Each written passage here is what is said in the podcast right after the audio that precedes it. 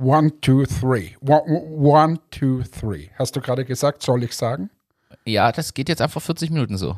Ich möchte, dass du zählen übst. Yksi, kaksi, kolme. Ist das wieder Finnisch? Ja. 1, 2, 3. Yksi, kaksi. Dos, tres. Oh. Also, wir haben jetzt unsere Mikrofone justiert. Das ist perfekt für die neue Folge von Achtung Achterbahn. Der Martin macht hier schon wieder... Was soll ich erklären, was du gerade... Nein, lieber nicht. Lassen wir das. Okay, aber schön, wenn du mich hier immer zum Lachen bringst. Wir sitzen mal wieder im Endmatics-Büro und du hast gerade geschaut, nehmen wir auf? Es schaut so aus. Es schaut so aus, als ob wir aufnehmen. Ja, also, ein zweites Mal kann ich das alles nicht erzählen. Ja, also dann ist es weg. Ich erzähle diese Worte, dann ist immer weg. So, was steht auf unserer Liste? Ja, weiß auch nicht. Ihr habt da sicher wieder was geschickt oder du hast mir was geschickt. Ich habe dir Sachen geschickt. Ich steige mit folgendem Thema ein. Ganz ehrlich, liegt mir am Herzen. Nein, tatsächlich, ich war auf einer Hochzeit am Samstag und ich war der Autofahrer, dementsprechend ausreichend nüchtern und habe deshalb Zeit gehabt zum Beobachten. Und ich möchte dir ein paar Fragen stellen heute. Wir fangen an, wir wechseln. Ein Word-Rap. Nein, ein paar Fragen zum Thema Gastronomie, Service, Veranstaltung, Verhalten auf Events, wie das so zusammenspielt. Das eine oder andere ist ein bisschen businesslastig, das andere ist eher vielleicht kulturell. So. Hau raus, ich bin bereit. Erste Frage, wie siehst du das? Sollte es heutzutage Standard sein, dass auf Veranstaltungen inklusive Hochzeiten, wo du ein Menü kriegst und dir dann dein Essen aussuchst, dass es dort vegetarische oder vegane Optionen gibt? Folgendes Szenario, ich bin auf der Hochzeit, dort gibt es die Menükarte. Position 1, Schweinebraten. Position 2, Schweinenackensteak, kein Scherz jetzt. Position 3 ist faschierter Braten. Und Position 4 war dann Zander mit irgendwelchem anderem Zeug. Was sind das für komische... So. Aber jetzt gar nicht wegen dem Veganen, aber wenn ich habe Schweinebraten, Schweinenackensteak, was ist denn ein Schweinenackensteak? Ja, das Schweinesteak halt. Na, also Schweinenacken ist nämlich nix gut. Ja, es war, also nimmt man eher dann für Pulled Pork zum Beispiel. Nacken ist eigentlich ein sehr günstiges Fleisch. Und das ist so fett durchzogen. Also es war auf jeden Fall so Schweinesteak. Vielleicht war es ein anderes Stück von mir. Es war Schweinesteak auf jeden Fall. Und das andere war Schweinebraten. Und ich habe nämlich am Anfang auch gedacht, Rindersteak. Und nein. Schweinebraten, irgendwas. Schwein. Und dann faschierter Braten, wieder Schweine, nehmen wir mal an. Ja. Sie haben entweder gemischtes oder reines Schweinsfaschiertes. Reines Schwein, glaube ich eher, ja. Okay. Und dann halt den Zander. Ich habe dann natürlich den Fisch genommen. Ich gebe ehrlich zu, es war warm. Es war eine Sommerhochzeit. Es war wirklich warm. Und aber ich mag ja Schwein generell nicht. Also was ich nicht verstehe, ist, warum man nicht zum Beispiel, erstens einmal die Tiere durchtauscht und so, aber warum da zum Beispiel kein Schnitzel rumsteht. Also das wäre so aufgelegt gewesen. Einfach ein Salat. Oder ein Salat. Aber um auf deine Frage zu kommen, ich glaube schon, dass man sich ein bisschen anpassen kann an Gäste und an das Verhalten heutzutage. Ja. Das glaube ich schon. Außer, und da ist jetzt die Ausnahme, wenn jetzt zum Beispiel die wissen, bei uns ist das kein Mensch, bei uns ist jeder der Schweinsbraten-Fan. Ja, warum schreibe ich das dann drauf? Warum ist dann die rote Beete, bla bla bla, irgendwas. Aber grundsätzlich, wenn man jetzt mal sagt, okay, ich weiß nicht genau, würde ich sagen, gibt man rauf ein Fleischgericht, ein Fischgericht und ein vegetarisch, vegan, ob es jetzt vegan ist, weiß ich nicht, aber jetzt sage ich es mal, ein Salat oder so, irgendwie mit was. Salat mit Feta, keine Ahnung. Irgendwas, vor allem, dann kann man immer noch sagen, ich hätte es gern ohne den Käse. Ja, eben. Und genau, beziehungsweise, ich hätte gern das Schnitzel auf dem Salat, würde auch jeder dann machen, weil das ist, ja, mein Gott. Ja. Also würde ich so machen. Ja. Ja. Glaubst du auch? Okay. Ich denke es mir nämlich aus, ich finde, das ist heutzutage... Aber das hat weniger was, glaube ich, nur mit diesem... Mir ist das ein bisschen zu viel, wie das gerade ist, so dieser vegan und vegetarische Trend und so weiter. Ich glaube einfach, dass der größere Trend und das Gescheite ist diese gesunde Ernährung. Ja. Und jetzt nicht nur, ob es jetzt immer in diese Kategorien wird, denken immer in Schwarz und Weiß. Also ich muss ja aufgrund von meiner Krankheit, muss ja quasi Fleisch reduziert essen. So, und ich finde das super.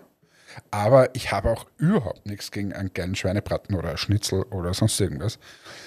Und je nachdem, wie halt es gerade ist oder wie es mir gerade ist, dann esse ich das oder das. Aber ich würde mich jetzt nicht quasi, ich bin jetzt der reine Fleischesser und ich würde mich auch nicht kategorisieren lassen, dass ich der Vegetarier bin, weil ich einfach beides nicht bin. Ja. Und das ist, ich glaube, eher tendenziell eher gesunde Küche. Gesund aber und ausgewogen. Dann sage ich dir trotzdem noch was. Und ich sage es einfach mit einer ziemlichen Inbrunst. Ich werde irgendwann mal, glaube ich, mein Gastro-Konzept umsetzen, das mich seit Jahren... Gesundes Fastfood. Nein, das mich seit Jahren beschäftigt, und das ist Running Sushi auf Österreich. Achso, ja, das ist Running Schweinsbraten, das haben wir ja hier schon diskutiert. Running Schweinsbraten. Gibt es doch nicht irgendein Lokal, was in die Richtung was gemacht hat? Weil ich dir sage, das kommt an. Ja. Und natürlich gibt es dort sehr viele ungesunde Sachen. Aber ich musste was sagen, habe ich einen kurzen Punkt. In Wartberg, in der Nähe von uns, gibt es das Lokal Gsunderia. Da gibt es... Das habe ich sogar schon gehört. Gesunde Speisen, also auch mit Fleisch, aber alles Bio und viele veganen Sachen und so. Und wir waren da essen und war auch gut essen. Und dann fahren wir das letzte Mal nach der Erstkommunion von der Anna weg von dort, und dann lese ich, ist in Insolvenz. Ehrlich? Hat ein paar Monate offen und ist schon wieder in Insolvenz. Und drum, also ich weiß es jetzt nicht, an was es natürlich gelegen hat, aber ich sag dir, in Österreich ist halt trotzdem noch der Wirt mit dem Schnitzel und mit dem Schweinsbraten der am ehesten zieht. Weißt du, was ich meine? Aber die Frage ist, ob das in 30 Jahren auch noch so ist. Nein, glaube ich nicht. Ich glaube, nicht mal in 10 Jahren ist das so, weil die Leute sich immer mehr umstellen und man sieht ja, was sich Leute bestellen und so weiter. Ja. Es wird ja... und aus dem Grund würde ich bei der Hochzeit schon eher was anderes anbieten. Oder wenn du im Hochsommer heiratest, dass halt da vielleicht auch was anderes auf der Karte steht. Zumindest sollte man es einfach auch mitdenken. Ich finde einfach, die Auswahl zu bieten ist ja, selbst wenn dann 60% der ihren Schweinebraten essen, soll ja jeder entscheiden, was er oder sie will. Aber ich finde ein bisschen... Ja, wobei da muss man manche Lokale, wo du heiratest, die sagen halt dann, geben gewisse Sachen vor. Weißt? Ja. Und du musst dann, ich weiß jetzt nicht, wie groß die Hochzeit war, aber wenn du jetzt, sagen wir, 200 Gäste hast auf einmal und es bestellen alle Schweinsbraten, dann geht es dir nicht aus und so weiter. Also du brauchst dann schon ein gewisses Gefühl, was könnte da gehen und was nicht. Okay, das lasse ich mal. Also das sind, glaube ich, schon so Themen, die man mit bedenken muss. Nichtsdestotrotz, ich würde auch diese 3 Sachen anbieten. Machen wir gleich weiter mit demselben Szenario. Und jetzt weiß ich, da spielen wieder Rahmenbedingungen rein, aber was glaubst du, wie wichtig ist ein guter Service für den wirtschaftlichen Erfolg eines Gasthauses oder auch einer Veranstaltung, sowie gleichzeitig für den Spaß der Leute, die dort sind? Essentiell. Wobei, da muss ich dir sagen, dass das jetzt müssen wir ganz viele Sachen unterscheiden. Ja. Fangen wir mal mit das macht große Themen auf. Ich lieb's. Mit dem wirtschaftlichen Erfolg. Ich habe, wie ich für das Lokal für die Anna für die Erstkommunion gesucht habe, zum Beispiel im Pöstlingbergschlössl in Linz angerufen. Ja. Und ich habe angerufen im März, glaube ich, für Mai oder so. Oder keine Ahnung, so ungefähr.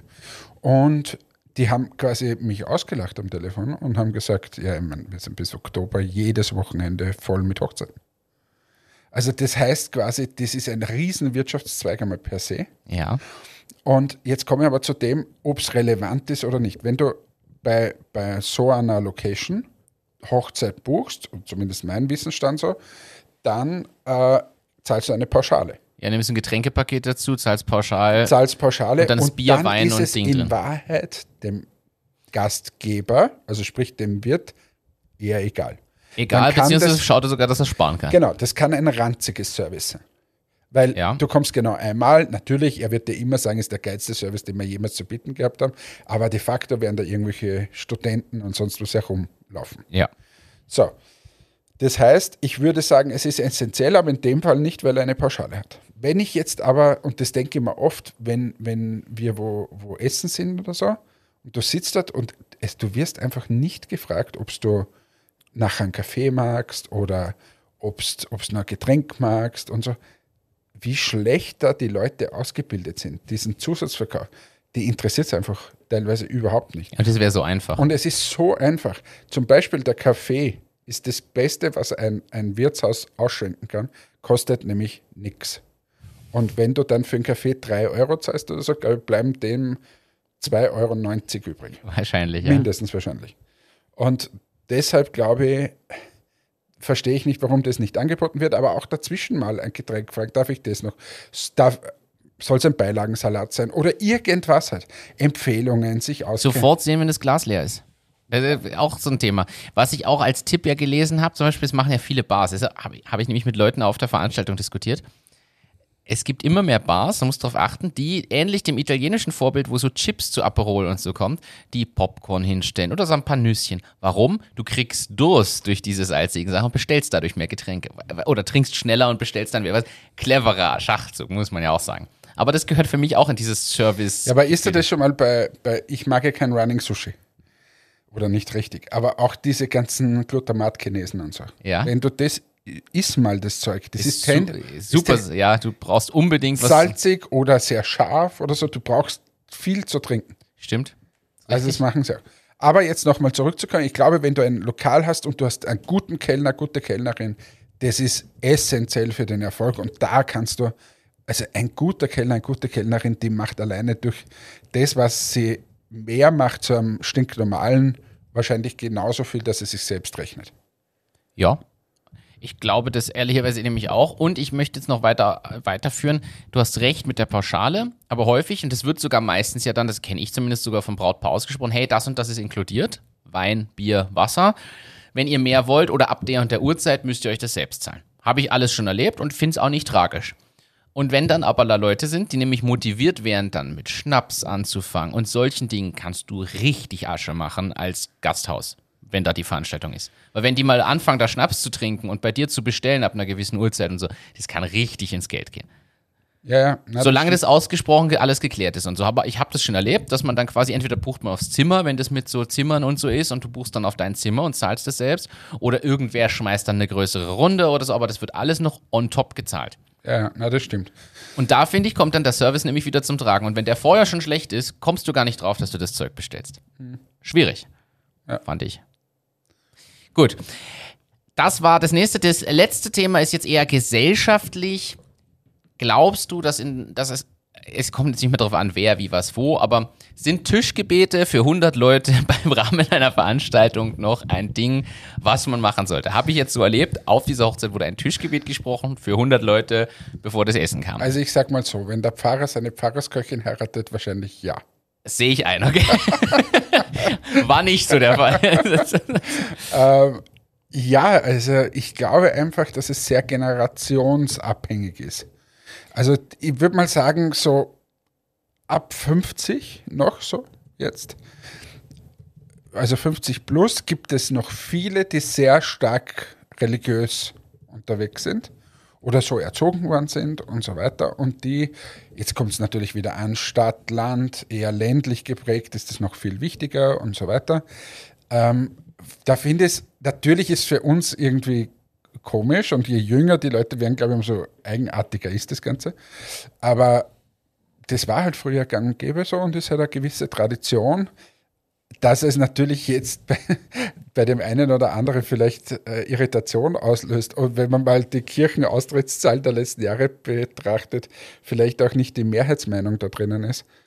Ja, aber ich sage da immer drüber stehen über solche Sachen, wenn es einem nicht gefällt, dann ist es ja in der Regel in einer Minute vorbei. Es war auch nur eine Beobachtung. Ich habe mich jetzt, also es hat mich ein bisschen überrascht und nachdem du weißt, ich bin da sehr weit weg von diesem ganzen Kirchenthema, dadurch war es schon etwas seltsam in dieser Runde und Zusammenstellung der Leute auch einfach. Natürlich soll jeder machen, was er will, solange akzeptiert ist, dass ich da nicht mit tue, sondern einfach ruhig da sitze. Ja, so. Jetzt gebe ich da ein anderes Beispiel. Wir wohnen am Land und da ist die Kirche präsent, sagen wir es mal so, auch in der Schule. Ja, da hängen ja auch Kreuze immer in den Klassenzimmern. Ja, nicht nur das, so. Aber jetzt finde ich auch sehr diskutabel. Aber jetzt gar nicht nur das, sondern das Thema ist, weiß nicht, die Kirche ist erstens direkt neben der Schule, die da machen Erstkommunion war und so weiter. Aber wir hatten jetzt den Fall, dass 2 Kinder bei der Erstkommunion gefehlt haben von der Anna und jetzt haben sie quasi eine Zweitkommunion gemacht. Das haben sie extra, die Kirche hat das gemacht. Also aus Krankheitsgründen gefehlt oder so? Ja, genau. Okay. Und haben sie gesagt, sie haben sich um alles gekümmert, sie haben alles organisiert. Dass sie das auch noch haben konnten quasi. Und also war wirklich super. Super von der Kirche, super von der Schule, alles top. Sehr cool. Aber jetzt was anderes. Jetzt gibt es natürlich Kinder, die, und das habe ich damals schon bei mir beobachtet, die jetzt quasi vom Religionsunterricht abgemeldet worden sind und so weiter, gibt ja auch verständliche Gründe. Also man will ja das gar nicht werten. Aber was dann halt ist, du bist in dieser Gemeinschaft irgendwie nicht so dabei. Weißt du, was ich meine? Und das ist schon, wenn du dann so Kinder beobachtest, wo das der Fall ist, das ist irgendwie schade, finde ich. Weißt, ich bin jetzt auch kein riesen Kirchenbefürworter und ich finde, vieles, was da ist, muss man kritisieren, klar. Aber es ist halt, irgendwie gehört es trotzdem zur Tradition vielerlei Hinsicht, vor allem in unserem Land, vor allem am Land dann. Und ich finde es dann eigentlich schade, wenn so die Kinder diese Gemeinschaft, die sie da teilweise erleben, nicht mitmachen. Weißt du, was ich meine? Also da geht es mir gar nicht um die Kirche, weil für mich Kirche, das eine ist der Glaube, das andere war ja früher, wo es herkommt, ist eigentlich eine Gemeinschaft. Mhm. Wir haben ja schon mal gesagt, es wäre super, wenn man rausgeht und da ist ein Buffet. Und, genau. So, wenn das cooler wäre. Aber wenn man es mal als Gemeinschaft versteht, und so war es ja früher, viel stärker, man trifft sich, man tauscht sich aus in der Gemeinde und so weiter. Und das, muss ich sagen, ist bei uns jetzt nicht die ganze Gemeinde, aber schon, wenn du Kinder im Volksschulalter hast und so stärker. Und dieser Aspekt, den finde ich eigentlich schon spannend. Weißt du, man? Ja. Vielleicht bräuchte man was anderes, was jetzt anstelle von dieser Institution Kirche steht. Das ist so ein bisschen das Thema. Und das ist das, was mir fehlt, wo ich mich auch frage, warum gibt es das nicht irgendwie anderweitig? Also zum Teil, ich meine, mit den Pfadfindern wird sowas in so eine Richtung ja versucht oder mit solchen Sachen, aber irgendwie so richtig hat es keiner geschafft. Warum? Wahrscheinlich, weil die alten Generationen quasi immer noch auf dieses Ding drängen und dadurch kriegst du diesen Wechsel so schwer. Ich bin aber bei dir, der Gedanke dahinter und was daraus resultiert, ist eine super schöne Sache. Oder andere Sache, wir hatten letzten Sonntag ein Bewegungsfest organisiert von der Union Sport da. Und die haben unterschiedliche Stationen aufgebaut, wo man mal Tennis, Hüpfen, Tanzen, Beachvolleyball, alles mal ausprobieren, dass die Kinder quasi nach Klettern, dass sie wissen, hey, das macht mir Spaß oder das macht mir nicht Spaß und so weiter. Und die sind da diese 10 Stationen durchgegangen. Und das zum Beispiel sehe ich ähnlich. Es war einfach cool. Da sind die Kinder zusammengekommen, es sind die Eltern zusammengekommen, man trinkt dort was, man tauscht sie aus, man trifft den wieder, man. Ich finde, das in einer Gesellschaft, wie wir derzeit sind, wo alles digitalisiert ist und so weiter, finde ich einfach wirklich schön.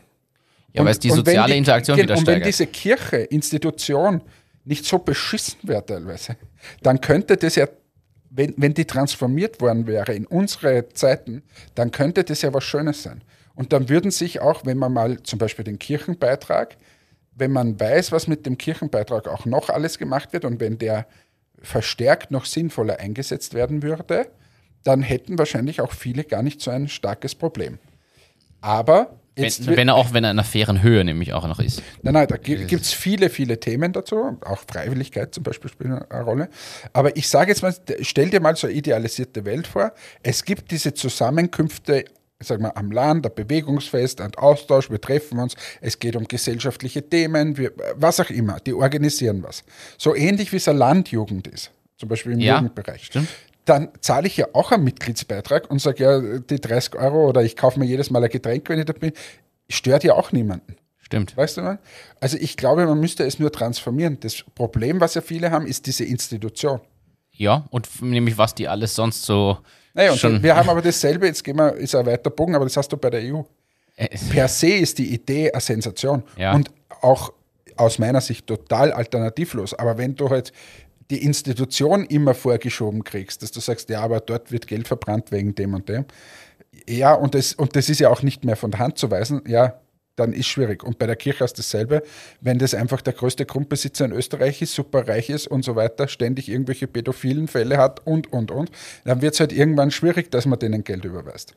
Stimmt. So, kann ich alles nachvollziehen, aber eigentlich die Idee hinter sowohl der Kirche, der EU oder solchen Geschichten wäre eigentlich eine positive. Und das finde ich schade, dass wir das so ganz wegstreichen. Aber jetzt haben wir viel gesprochen. Aber ja, das ist, ich finde deine Ansätze absolut richtig und genau das stört mich ja auch an diesem generell, an diesem kirchlichen Thema. Da ist einfach so viel mit und ich finde, es wird so viel einfach nur der Tradition wegen aufrechterhalten. Ob das hinterfragt halt keiner, ob das heutzutage noch angebracht ist oder vielleicht in adaptierter Form einfach nur sein müsste. Und das finde ich so schade bei solchen Sachen. Ja. Das finde ich so schade. Aber spannende Einblicke, man sieht schon... Aber da habe ich da noch ganz letztes Satz, aber da habe ich dir ja gesagt, stell dir mal vor, da ist ein junger Pfarrer, der zulässt, dass hier coole Musik gespielt wird, dann wird halt einmal irgendwas von modern gespielt. Nicht immer nur die Orgel-Ding und so, sondern moderne, schöne, coole Musik. Dass da drinnen geklatscht wird, dass gelacht wird mal, dass irgendwie auf normale gesellschaftliche Themen. Ich meine, schau mal raus, wir haben da Inflation, wo es ein Wahnsinn ist, jeder kämpft und so weiter, sind schwierige Situationen und da könnte ich ja, wenn ich eine Predigt mal mache, nicht immer irgendwas von Matthäus 27 vorlesen, sondern könnte mal sagen, hey Freunde, schaut's her, wir haben eine Scheißsituation da draußen gerade, es ist total schwierig, gerade jetzt ist das Thema Nächstenliebe wichtig, helfen wir zusammen, helfen wir mal den Nachbarn, schauen wir mal, wie könnte man unterstützen und so weiter. Und einfach in so eine Richtung gehen. Und dann, bitte nochmal meine Idee, wir gehen raus und draußen gibt es irgendwie geil zusammenstellen, essen und trinken und so. Dann hat doch das Thema Kirche noch immer den Sinn der Gemeinschaft, der Nächstenliebe und so weiter, was es halt da so gibt, aber auf einer viel moderneren Art und Weise. Und jetzt sind wir, Matthäus 27, wir sind drüber gegangen und der hat irgendwie den Stein geworfen und dann hat er, da kann doch keiner was damit anfangen. Ich meine, das ist ja... Ja, es war in der Küche für mich, du darfst immer nicht vergessen, ich war da erst mal eine Handvoll mal bei irgendwelchen so Sachen und auf einmal kommt irgend so ein paar Passus, da musst du dich halt nach links und rechts und vorne und hinten drehen und irgendwem die Hand geben. Ich stehe da völlig überfordert, denke, was passiert hier gerade, weil ich natürlich diese ganzen Rituale nicht kenne. Also ich kenne nur das, wo man irgendwie blutende Hühner irgendwo über am Kreuz aufhängt. Aber das war, glaube ich, was anderes. Da bist du, glaube ich, woanders gelandet. Also ich rate dir, dass wir da schnell wieder wegbiegen und was anderes machen. Aber schön, dass du meine philosophische und religiöse Ader, die ich jetzt da ausgepackt habe, mit einem blutenden Huhn abschließt. Das freut mich. Das trifft eigentlich ziemlich gut diesen Podcast. Ich habe noch eine letzte Frage von der Hochzeit. Nein, ich will lieber. Schlachtet man ein Huhn bei einer Hochzeit? Du, ist es das normal, dass da... Nein. Habe ich das schon mal erzählt, dass in China neben mir mal ein Huhn geschlachtet wurde? Ja. Ah. Das war, wo die Plastikstühle draußen standen. Ja, das, also ich glaube. Aber es war frisch, haben sie mir gesagt. Es ist so frisch. Es ist unglaublich frisch und gesund. Und das ist doch danach eine Stunde später in der Suppe geschwommen. Das war doch das, oder? Nein, ist nicht in der Suppe geschwommen. Das haben sie ausgenommen und haben das dort serviert. Ja, aber war das nicht so ein Hotpot-Ding? Nein, das war was anderes. Das war ein anderes, okay. Dann verwechsel ich das. Nein, da haben sie Asia-Essen-Geschichten. Ganz gute Sachen. Da war ich übrigens Vegetarier an diesem Tag. Das kann ich mir jetzt gar nicht vorstellen. Du, marketingtechnische Frage. Du bist ja DJ, warst früher DJ, bist DJ, Gelegenheits-DJ zumindest noch. Ich habe jetzt übrigens wieder DJ-Equipment aufbauen müssen zu Hause, weil meine Tochter jetzt Party machen will. Gesagt hat, Party machen. Aber jetzt red weiter. Oh, das ist geil. Das heißt, ihr seid jetzt ein Private Club. Ja, red weiter.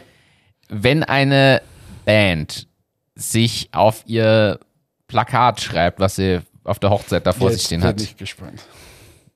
Tanzmusik der besonderen Art. Als Motto. Was glaubst du, wie viel sagt es über die Qualität dieser Band aus? Sag du es mir. Ja, es war besonders schlecht. War es wirklich schlecht? Es war wirklich nicht gut. Also es war, aber wie ist dein Qualitätsraster? Von 1 bis 10? Was? Nein, nicht so wertend, sondern wie definierst du eine qualitativ gute Band? Also das Haben Leute getanzt? Das ist meine erste Frage. Jein. Teilweise am Anfang mal gar nicht. Ja, ist normal. Ist normal. Für Hochzeit ist immer... Sie haben einfach... Also ich beantworte es dir mit einer ganz wichtigen Sache. Das Wichtigste aus meiner Sicht, und das spricht für einen DJ, das hast du auch mal bestätigt, genauso wie für die Band, du musst ein Gespür für die Leute haben und die Stimmung, die gerade im Raum herrscht. Und dich an dem halten. Die haben ihre Liste sich sicher irgendwo mal überlegt, diese Songs spielen wir in der Reihenfolge und haben das durchgepresst. Völlig ohne Rücksicht auf Verluste, ob das jetzt gerade passt, ob das wen interessiert oder nicht. Sie haben zum Beispiel aber auch nach dem ersten Walzer, wo das Brautpaar getanzt hat, sind sie instant in irgendeine Schlagerecke abgebogen, wo sofort selbst die alten Leute, alle sind gegangen von der Tanzfläche. Da gab es nicht mehr die Chance für den Brautvater mehr zu tanzen. Weil einfach, also völlig falsch abgebogen. Das Lied war vorbei und zack, in eine Richtung und jeder ist weg. Und bei dem Wetter natürlich auch raus, weil draußen war Außenbereich. Natürlich, wenn das Wetter schön ist, bleibst du nicht da so in diesem geschlossenen Bereich, wenn Ding ist. Ja, schon mal da Fehler gemacht. Später haben ein paar Leute getanzt, vor allem alle Ü70. So. Da war aber die Hälfte der Hochzeit waren junge Leute in meinem Alter oder jünger. So. Aber genau das, ja, also okay, sie scheint nicht gut gewesen zu sein. Aber ich sage dir, Hochzeiten sind das wirklich beschissenste zu spielen. Und ich gebe dir, also du warst ja sogar mal dabei bei Bezis Hochzeit, wie ich aufgelegt habe. Es ist sehr, sehr, sehr schwierig. Warum? Weil du einfach vom Kleinkind bis zum Uropa alle dabei hast. Ja. So, und jeder will quasi unterhalten werden. Und das Problem ist, wenn du dich eine Zeit lang auf die Uropas konzentrierst und sagst, na, weil die gehen dann um 10 und danach ist man für die Jungen da, ist es für die Jungen so beschissen bis 10, dass die einfach keinen Spaß mehr dran haben. Ja, das ist richtig. So, und das ist die größte Herausforderung. So, und jetzt ist es meiner Meinung nach sogar noch um eine Spur leichter, wenn du live spielst, weil du kannst dieses Live-Feeling erzeugen, wenn du gut Gitarre spielen kannst oder so. Da gibt es Nummern aus meiner Sicht, die beide catchen. Ja. Oder beide Altersgruppen, wenn man diese quasi Pole hernimmt. Aber beim DJ ist das einfach sehr schwierig. Und deshalb kommt da ganz wenig Stimmung oft auf und ist wirklich sehr, sehr schwierig. Also ich, BC, nicht an dich gerichtet, aber ich spiele sehr ungern so Hochzeiten mehr. Weil ich einfach weiß, dass du immer der Böse bist. Entweder für die einen oder für die anderen. Ja. Aber wie zum Beispiel nimm Bezis Hochzeit. Da war ja auch ältere. Ja, aber da war die ganze Zeit gute Stimmung und am Tanzfloor, da ging es ab. Ich kann mich noch gut erinnern, gibt sogar Fotos von mir. Da ging es ab, da war Druck auf der Tanzfläche. Aber ich wurde dann zum Schluss auch kritisiert von irgendeiner... dass du zu viel moderne Sachen gespielt hast. Dass ich zu modern war. Und das ist so die Schwierigkeit, weißt du? Und ich verstehe das sogar. Ich habe dann sogar auch Sachen für die gespielt, aber es ist einfach brutal schwer, das zu machen. Ja, vor allem, du kannst ja, wenn da gerade 30 Leute stehen, jung, die motiviert sind, gerade am Tanzen sind, und dann kommst du mit dem alten Schlager, die gehen ja alle und die kommen nicht so schnell wieder. Genau, normalerweise beim Auflegen machst du so eine Art Spannungsbogen. Ja. Und dann versuchst du, wenn der quasi oben ist, da immer auch so wellenartig das zu machen, damit man sich was zum Trinken holen kann und dann geht's wieder weiter. Ja. So. Und das macht ja übrigens einen riesen Unterschied, ob es ein guter DJ oder ein weniger guter DJ ist, siehst du auch oft an der Konsumation an der Bar. Weil wenn jetzt zum Beispiel einer, der nur eine Nummer nach der anderen, du kannst irgendwie und tanzt und bist die Wahnsinn und die gehen dann alle um 1 in der Nacht oder so, weil sie fertig sind, dann fehlen dir ein paar Stunden Konsumation. Wenn du es aber zum Beispiel schaffst, dass der coole Nummer, dann machst du eine zweite, das taugt dir, dann geht es mal ein bisschen auch ruhiger. Dann sagt irgendwer, hey, ich hole uns schnell was von der Bar. Ja. Dann kommt wieder coole Nummer und wieder. Und so muss das irgendwie sein. Und auf einmal ist 2:30 in der Früh oder 4 in der Früh und sagt man, hey, cool, das war ein lässiger Abend. Ja. Und man hat viel konsumiert. Das ist eigentlich, was einen guten DJ dann ausmacht. Das ist die Kunst dabei, ja. Und da musst du schauen, dass du oben quasi auf dem Peak der Welle einfach immer surfst und ja nicht abreißt. Und bei einer Hochzeit reißt du aber ständig ab. Weil du musst irgendwie mal einen Schlager spielen für die... Ich verstehe ja dieses Ausgewogenes, das ist schwierig. Wir haben es dann hingebracht, dass Leute auf der Tanzfläche... Also zwischendurch waren fast 2 Stunden, war niemand tanzen, gar niemand. Die haben dann sogar aufgehört zu spielen einfach und sich hingesetzt, weil kommt ja eh keiner. Und später, wir haben halt irgendein Spiel dann gemacht, wo so ein Schirm beim Tanzen weitergeben und ich habe das dann spontan anmoderiert, weil ich habe 5 Minuten vorher erfahren, dass da was gibt. Aber auch so. Eine Frage, wurde moderiert? Nein. Haben die nichts ins Mikrofon gesagt? Nein, es gab... weil das ist zum Beispiel auch eine Möglichkeit, wie du live das viel besser noch hinkriegst. Ja, weißt? Weil du spontan mit den Leuten interagieren kannst. Und so. Ja, genau. Das ist richtig. Habe ich auf einer anderen Hochzeit auch gesehen, war auch ein DJ, der war... eigentlich mittelmäßig und die Stimmung hat super gepasst und der hat die ganze Zeit auch immer so moderiert und Ding. Und ja, dann, und so also mir fällt und dann war es mega aber hey, geil. Da kommt der Opa, hey, wo sind die Großeltern, ja, dann kommt's her und so. Ich meine, das ist natürlich jetzt für einen, der sagt, ich stehe auf die feine Klinge der Hausmusik oder so, jetzt teilweise schwierig, aber ich habe das jahrelang, eigentlich jahrzehntelang gespielt, von Bällen über sowas und da kommt es eben auf solche Sachen dann schon an, wie du am Mikro auch bist, wie du die Leute catchen kannst, wie du es herkriegst. Und wenn du live spielst, auch da. Ja. Also durfte ich ja auch schon mal, wir haben zum Beispiel mal beim Hauser, haben wir so eine eigene Band gegründet und haben vor, weiß nicht mehr, 1000 Leuten oder so, haben wir gespielt mit unterschiedlichen Instrumenten. Und da kommt es auch drauf an. Bringt dir ja nichts, wenn du super Gitarre spielst, aber du hast irgendwie keine Interaktion mit den Leuten. Ja, also das sind, glaube ich, so ein bisschen die Erfolgsfaktoren. Ja, aber wir haben halt das ganze Thema Event und Hochzeit durch. Das finde ich super. Das ist mal ein ganz anderes Thema hier. Ja, aber da gibt's sicher noch viele Dinge. Also schreibt uns mal, über was wir noch reden. Einladungskarten, Brautstehlen und so weiter. Die ganzen Bräuche generell, um Gottes Willen. Habt ihr Brautstehlen? Gab's nicht, die haben letztes Jahr schon mal geheiratet und da gab es schon ein paar Sachen. Und das zweite Mal geheiratet? Ja, das letzte Mal haben sie scheiden lassen. Nein, aber, letztes Jahr war die standesamtliche und dieses Jahr die richtige quasi. Aber letztes Jahr gab es wohl 1-2 Spiele, war ich nicht dabei, weiß ich nicht. Und dieses Jahr, es gab tatsächlich Brautstehlen, wollte die Braut nicht. Und es war nichts vorbereitet. Und jetzt sage ich dir aber was, dieses Brautstehlen ist eigentlich ein wunderschöner Brauch, aber er ist so verschrien und in Verruf geraten, weil alle sagen, die Hochzeit wird so zerrissen. Ja. So, und ich finde das nicht. Es kommt immer darauf an, was du machst. Ich meine, da gibt es ja den Bereich, dass du wegfährst. Also wirklich, ich meine, das ist natürlich ein absoluter Irrsinn. Aber wenn jetzt zum Beispiel so, wie es bei euch war, warum stehle ich sie quasi nicht nach draußen?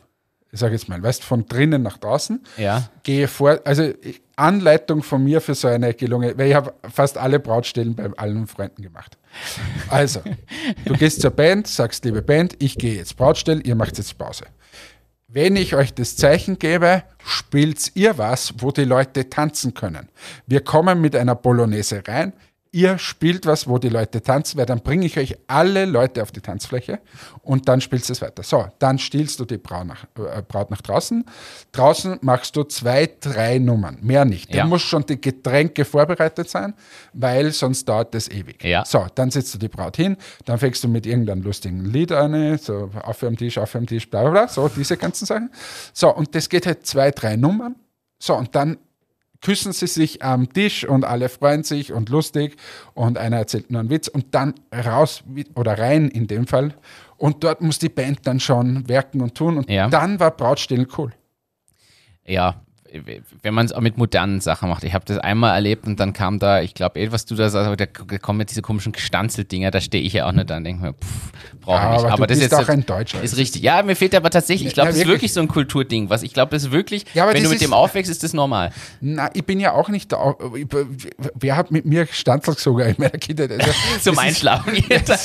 Aber ich finde schon, dass das schon was hat, wenn man, was tut man da? Im Prinzip sitzt man zusammen und trinkt gemeinsam und macht halt Musik. Also ich habe da meistens mit der Gitarre gespielt oder so und dann halt irgendwelche lustigen Lieder und fertig. Aber das ist ein 2-3 Nummern saufen, kannst du sagen. So, und dann löst er das irgendwie aus oder machst irgendwie ein lustigen Ding und fertig ist die Sache. Es darf nicht so lange dauern. Das ist der Riesenpunkt und du brauchst schon jemanden, der das im Griff hat und der die Leute dann wieder reinzieht. Weil dann ist nämlich nicht... Generell, das Durchmoderieren, das habe ich ja im Februar auch gemerkt, da musste ich ja durch eine Hochzeit durchmoderieren oder durfte und das ist schon essentiell. Auch am Anfang mal mit allen Leuten reden, dann kennen die dich schon, dann kommen die auch zu dir, wenn irgendwas ist und so. Irgendwen, der das so ein bisschen zusammenhält. Und das kann der DJ sein, das kann der Trauzeuge sein, aber kann auch wer anderes sein. Besser ist noch, wenn es der Trauzeuge ist. Ist am idealsten oder eigentlich. Zwei gibt es meistens und wenn die zwei quasi durch den Ding und sagen, so und die Braut wünscht sich jetzt, dass wir jetzt fotografieren gehen und dann gehen wir dort und dann macht es das und Wahnsinn. Wahnsinn. Du hast mir was geschickt. Ich leite jetzt zum Thema von dir über. Reißverschluss Eastpak. Ich habe einen Rucksack. Der ist jetzt, der ist alt, warte mal, jetzt müssen wir kurz überlegen. Höchstwahrscheinlich nach der Volksschule. Ungefähr so. Das heißt, der ist jetzt ein bisschen mehr wie 30 Jahre alt. Ja. Oder vielleicht knapp um die 30 Jahre. Okay. Also ich glaube nicht, dass ich ihn später gekauft habe. Also das war so in Jugendzeiten. Ja. Letztens packt die Anna einen Rucksack und nimmt den. So, und ich mache den Reißverschluss und alles ist perfekt. Das Ding funktioniert perfekt. Und dann habe ich mir gedacht, so, warte mal. Was ich in den letzten 10, 15 Jahren an Reißverschlussprobleme gehabt habe, weil man gedacht hat, auch eine Tommy Hilfiger Tasche oder irgend so, auf einmal geht der Reißverschluss nicht. Wo man denkt, was soll das? Wenn ich irgendwas mit Reißverschluss habe oder Knöpfe, dann müssen die so angemacht sein, dass sie nicht runtergehen oder der Reißverschluss einfach gut hält. Bin ich bei einer Tasche, bei einer Sporttasche, wenn der blöde Reißverschluss nicht funktioniert, das ist doch das Essentiellste von dem ganzen Ding. Leider bin ich vollkommen bei dir. Ich überlege gerade alle Taschen, die ich so in den letzten, keine Ahnung, 10 Jahren mir geholt habe, ich glaube fast alle, haben Reißverschlussprobleme oder sind inzwischen entsorgt, weil der Reißverschluss so hinüber war, dass das... Genau, warum ist das so? Warum hat mein Eastpak-Rucksack, geht nach 30 Jahren immer noch? Ja, und überleg dir aber mal... Und die Qualität ist immer, du kannst den Rucksack nehmen, es ist selbst das Design so zeitlos, dass es wurscht ist. Und man muss aber sagen, Eastpak war damals schweineteuer, in Relation einfach auch. Also ich weiß nicht mehr ganz genau, ich sage jetzt mal, 100 Euro hat das Ding, was ich habe auch einen Eastpak daheim, also bei meiner Mom, glaube ich, liegt der, aber der ist auch noch in Verwendung. Hellblauer Eastpak, ich habe ihn geliebt. Warum habe ich den eigentlich in Berlin? Aber ein anderes Thema. Mama, den muss ich mir mitnehmen. Aber der ist cool und der hält auch, genau wie du sagst bis heute. Ist natürlich ein paar Jährchen jünger als deiner, glaube ich. Da merkt man unseren Unterschied vielleicht dann, aber hält perfekt. Und der war aber nicht billig, der war sicher nicht billig. Ja, aber jetzt ganz ehrlich, meine Tommy Hilfiger Tasche war auch nicht billig. Sehe ich ein, Diese ganzen Sachen, was da so, oder diese Sporttaschen von Nike oder sonst irgendwas. Vor allem, es reißt keine Naht, es ist nichts abgerissen, der Reißverschluss geht nach die Tasche, du kannst die 7-mal durch die Waschmaschine schon gejagt haben, völlig egal, ja. Sie ist dann wieder wie neu. Also, Wahnsinn, ja, ich bin bei dir. Und ich hoffe, dass die Qualität dort wieder hingeht. Das wäre schön. Wir müssten zum Vergleich jetzt einen Eastpak-Rucksack kaufen. Gibt es die Marke? Ja, wahrscheinlich schon, oder? Keine Ahnung. Ich google das mal. Warte, ich schaue für dich. Und schaue auch gleich, was sowas kostet, okay? Ob es Eastpak noch, es war ja auch, gab es ja diese Bauchtaschen. Die dann viele hinten getragen haben, so nach hinten oder seitlich. Also es ist jetzt hier, der Eastpak Wyoming kostet normalerweise 70 Euro, gibt es um 49 Euro. Aber es gibt auch Textilkoffer, kostet 140 Euro. 49 Euro für einen Rucksack, schockiert mich gar nicht mehr. Also ich würde mal sagen, zwischen 50 und 150 Euro bist du bei allem dabei. Schockiert also mich überhaupt nicht. Von so einer riesen Reisetasche bis hin. Jetzt frage ich mich halt, ist die Qualität immer noch so geil? Wenn ja, dürftest du nichts anderes mehr kaufen. So ehrlich muss man sein. Und ich habe jetzt gerade auf eastpak.com geschaut. Die haben mittlerweile auch ganz an, so Schulranzen und so weiter, also andere Sachen. Aber richtig, wenn dem so ist, dass der Reißverschluss so passt wie damals, schreckt mich der Preis ehrlich gesagt nicht. Und dann müsste es ihn kaufen. Aber ich habe keine Erfahrungswerte jetzt, ob das besser ist. Spannend. Aber ich kann es dir auch nicht beantworten, aber ich kann dir zustimmen zumindest, weil ich weiß, das ist fix so. Das ist definitiv so. Aber war eine Beobachtung, drum habe ich es da geschickt. Spannende Beobachtung. Das heißt, wir nennen die Folge irgendwas mit Running Schweinsbraten im Reißverschluss. In der Bauchtasche. In der Bauchtasche. Running Hochzeitsschweinsbraten in der Bauchtasche. Oh Gott. Oder was haben wir noch gesprochen? Vom Pfarrer. Der Pfarrer steckt den Schweinsbraten in die Eastpak-Bauchtasche. Dann haben wir das Thema Kirche. Der Running Pfarrer. Ja. Okay, ja. Jetzt bin ich... Also, kommen wir zu einem ganz anderen Thema. Hau raus. Ja, wie geil ist denn Microsoft Power Automate? Darfst du das eigentlich erzählen? Also, weil ich der Kritiker war, meinst du, oder? Ja. Weil du schon immer ein bisschen Microsoft-kritisch warst. Ja. Also ich muss jetzt auch sagen, also bis auf PowerPoint gibt es was Besseres, ist gleich Persona, nur dass wir diesen Disclaimer gleich mal vorangestellt haben. Also für die entsprechende Zielgruppe, muss man halt sagen. Für die Zielgruppe, also wenn du ein Unternehmen hast, wo viele Vertriebsmitarbeiter sind und so weiter oder auch Service und, gibt nichts Besseres wie Persona. Punkt. So. Aber jetzt kommen wir zu dem Plattformgedanken. Ja. Also der Martin und ich waren gestern bei einem Unternehmen und wir wurden gefragt, ob man gewisse Prozesse automatisieren kann und so weiter und ob man es digitalisieren kann und ob man da helfen kann.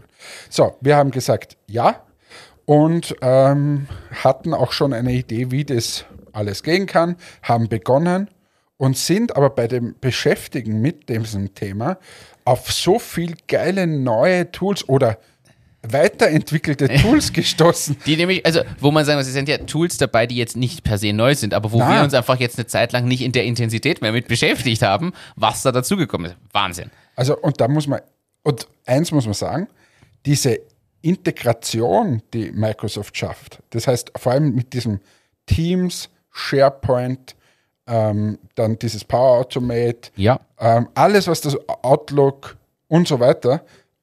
Also ist richtig cool. Und ganz ehrlich, wenn mich wer fragen würde, welches CRM würdest du nehmen, würde ich sagen, schau, wenn du in deiner Microsoft-Welt bist, nimm Microsoft Dynamics. Aber allein wieder mit den Aspekten, die wir gestern... Na, weil das Thema einfach ist, wenn alles so gut integriert ist, jetzt kann man sagen, geht eh alles immer über Schnittstellen auch, aber es ist wirklich, das schafft Microsoft fast wahrscheinlich wie kein zweiter. Apple ist auch so gut, aber die ziehen... Die haben eine andere Zielgruppe trotzdem. Andere Zielgruppe, aber die ziehen dich hinein und die können einfach coole Sachen machen. Ja, und zwar ohne, dass du Schnittstellen und Wartungskosten hast. Das muss man einfach dazu, dass die Sachen sind einfach schon connected. Und das ist ja das Gute. Also die Schnittstelle gibt es einfach als Standard. Bei allen anderen musst du die Schnittstelle zusätzlich entwickeln oder zumindest beauftragen oder servicieren und das erzeugt ja wieder Aufwände und Kosten. Ja. Und damit man sich das vorstellen kann, vielleicht fangen wir mal ganz simpel an. Wir sprechen hier von Integrationen, die sich mit unter anderem Tools wie Power Automate und PowerApps kombinieren lassen. Was heißt das? Ganz simples Beispiel, man hat irgendwo ein Formular, drückt auf OK und danach poppt eine E-Mail im Posteingang auf und in dieser E-Mail hat man 2 Auswahloptionen und wenn man da wieder auf irgendwas klickt, kann man wo was eingeben und dann erscheint beim Hannes eine Team-Nachricht, die ihm sagt, also im Teams, Microsoft Teams, eine Nachricht, die ihm sagt, hey, das und das ist jetzt passiert, jetzt so als Beispiel. Und im Hintergrund wird noch irgendwo was in Excel geschrieben. Also all diese Dinge und diese Workflows quasi kann man abbilden.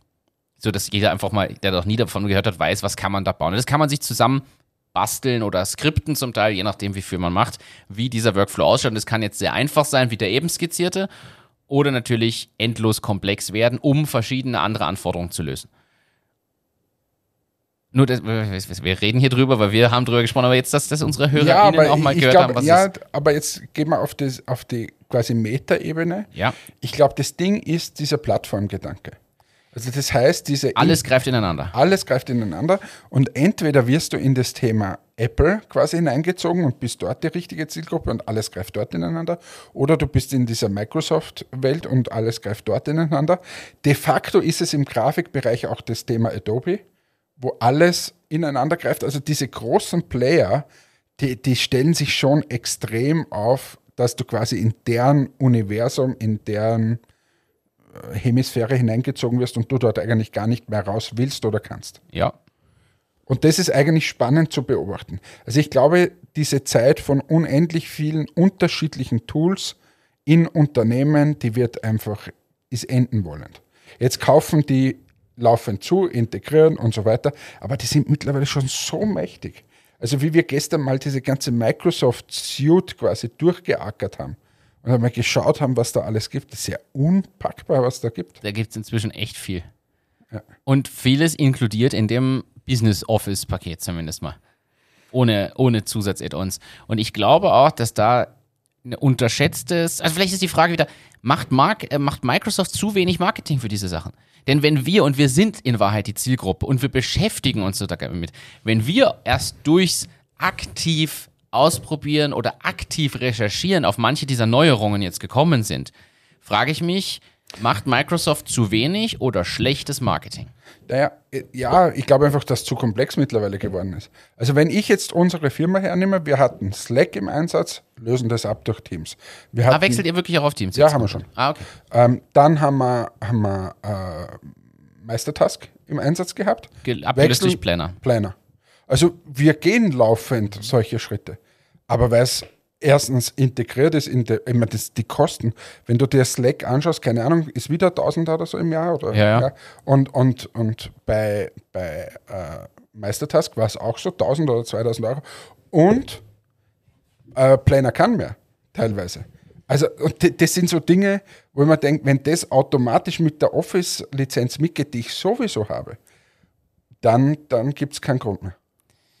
Ja, das stimmt. Das ist jetzt bei den Präsentationen aus meiner Sicht ein bisschen anders oder halt in eurer Welt, weil das kann Microsoft einfach nicht und das ist schon ein geiler Use Case eigentlich und das wird es immer geben und da wird es auch Applikationen geben, wo das halt so ist. Aber für die Applikationen, die es kann, glaube ich, ist es dann fast unschlagbar, weil es einfach schön integriert ist. Das sehe ich wie du. Ich glaube, wer da tatsächlich ein unterschätzter Mitbewerb ist Google.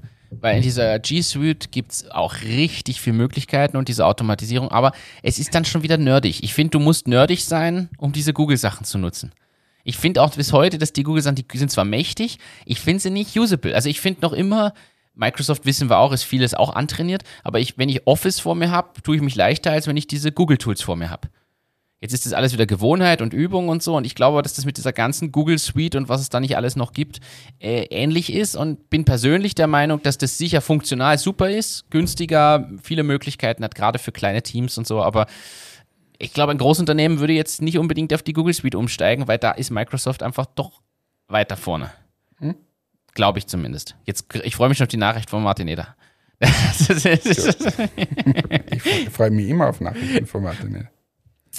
Also das war hier noch so ein Thema, was ich draufstehen hatte. Was haben wir sonst noch draufstehen, Hannes? Ich muss hier ehrlicherweise durchschauen auf meine schlauen Listen. Ich habe eine Sache habe ich. Ich habe hier einen Punkt und ich finde, wir sind Service-Podcast. Das müssen wir jetzt mal hier aufklären. Wann welches Gemüse gekauft werden sollte? Ja, immer dann, wenn es halt gerade Saison ist. Genau, und da gibt es, ich habe hier, guck mal, ich habe jetzt eine total tolle Übersicht, in welchem Monat welches Gemüse quasi frisch ist. Geh mal in den Juli. Moment, ich suche mal den Juli. Der Juli. Das heißt, wir haben jetzt gerade Zeit für Tomaten, für Karotten, für Zwiebeln, die Gurke, der Paprika, die rote Beete, Zucchini und Kohlrabi. Ja, im Juli ist perfekt. Saisonkalender, da gibt es alles regional. August eigentlich auch noch, September auch noch, Oktober auch noch. Im November sollte man dann keine Tomaten, Salatgurken, Paprika und Zucchini essen. Ich finde den Dezember eher tragischer, wobei die Grauen, muss man sagen, die Grauen sind halt quasi eingelagert, weil Karotten zum Beispiel, also Möhren, halten sich ja eine Weile. Die kannst du ja im Keller lagern, theoretisch. Genauso ist es mit Zwiebeln, rote Beete scheinbar auch. Kohlrabi gibt es aber noch. Aber super, dass wir das im Business-Podcast besprechen. Naja, für alle, die hier irgendwie Landwirte sind, ist das eine ganz wichtige. Das ist unsere größte Zielgruppe, die Landwirte. Ja, du, wenn du wüsstest, wie viele tausend Landwirte uns hören. Ich habe da auch bestimmt irgendeinen passenden Wetterspruch dabei. Sag.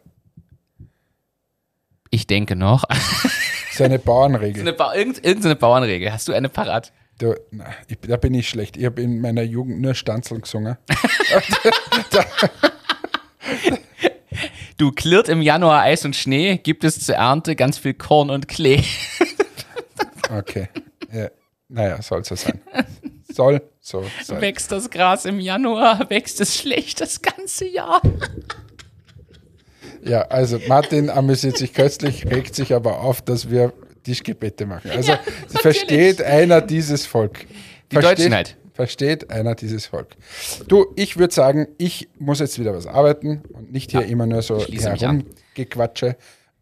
Wünsche dir eine schöne Woche, eine verbleibende Restwoche. Für alle, die uns hören, ihr hört uns erst am Donnerstag, da sagen wir ein heute ist Dienstag, wer so früh schönes haben wir ja Wochenende wünschen wir dann.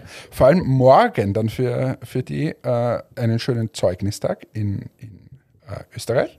Ist morgen schon? Ich dachte nächste Woche. In Oberösterreich, ne? Oberösterreich, letzte Woche war Wien, nächste Woche, glaube ich, ist Steiermark. Am Mittwoch ist Zeugnistag, das ist Donnerstag. Am Freitag. Ach so.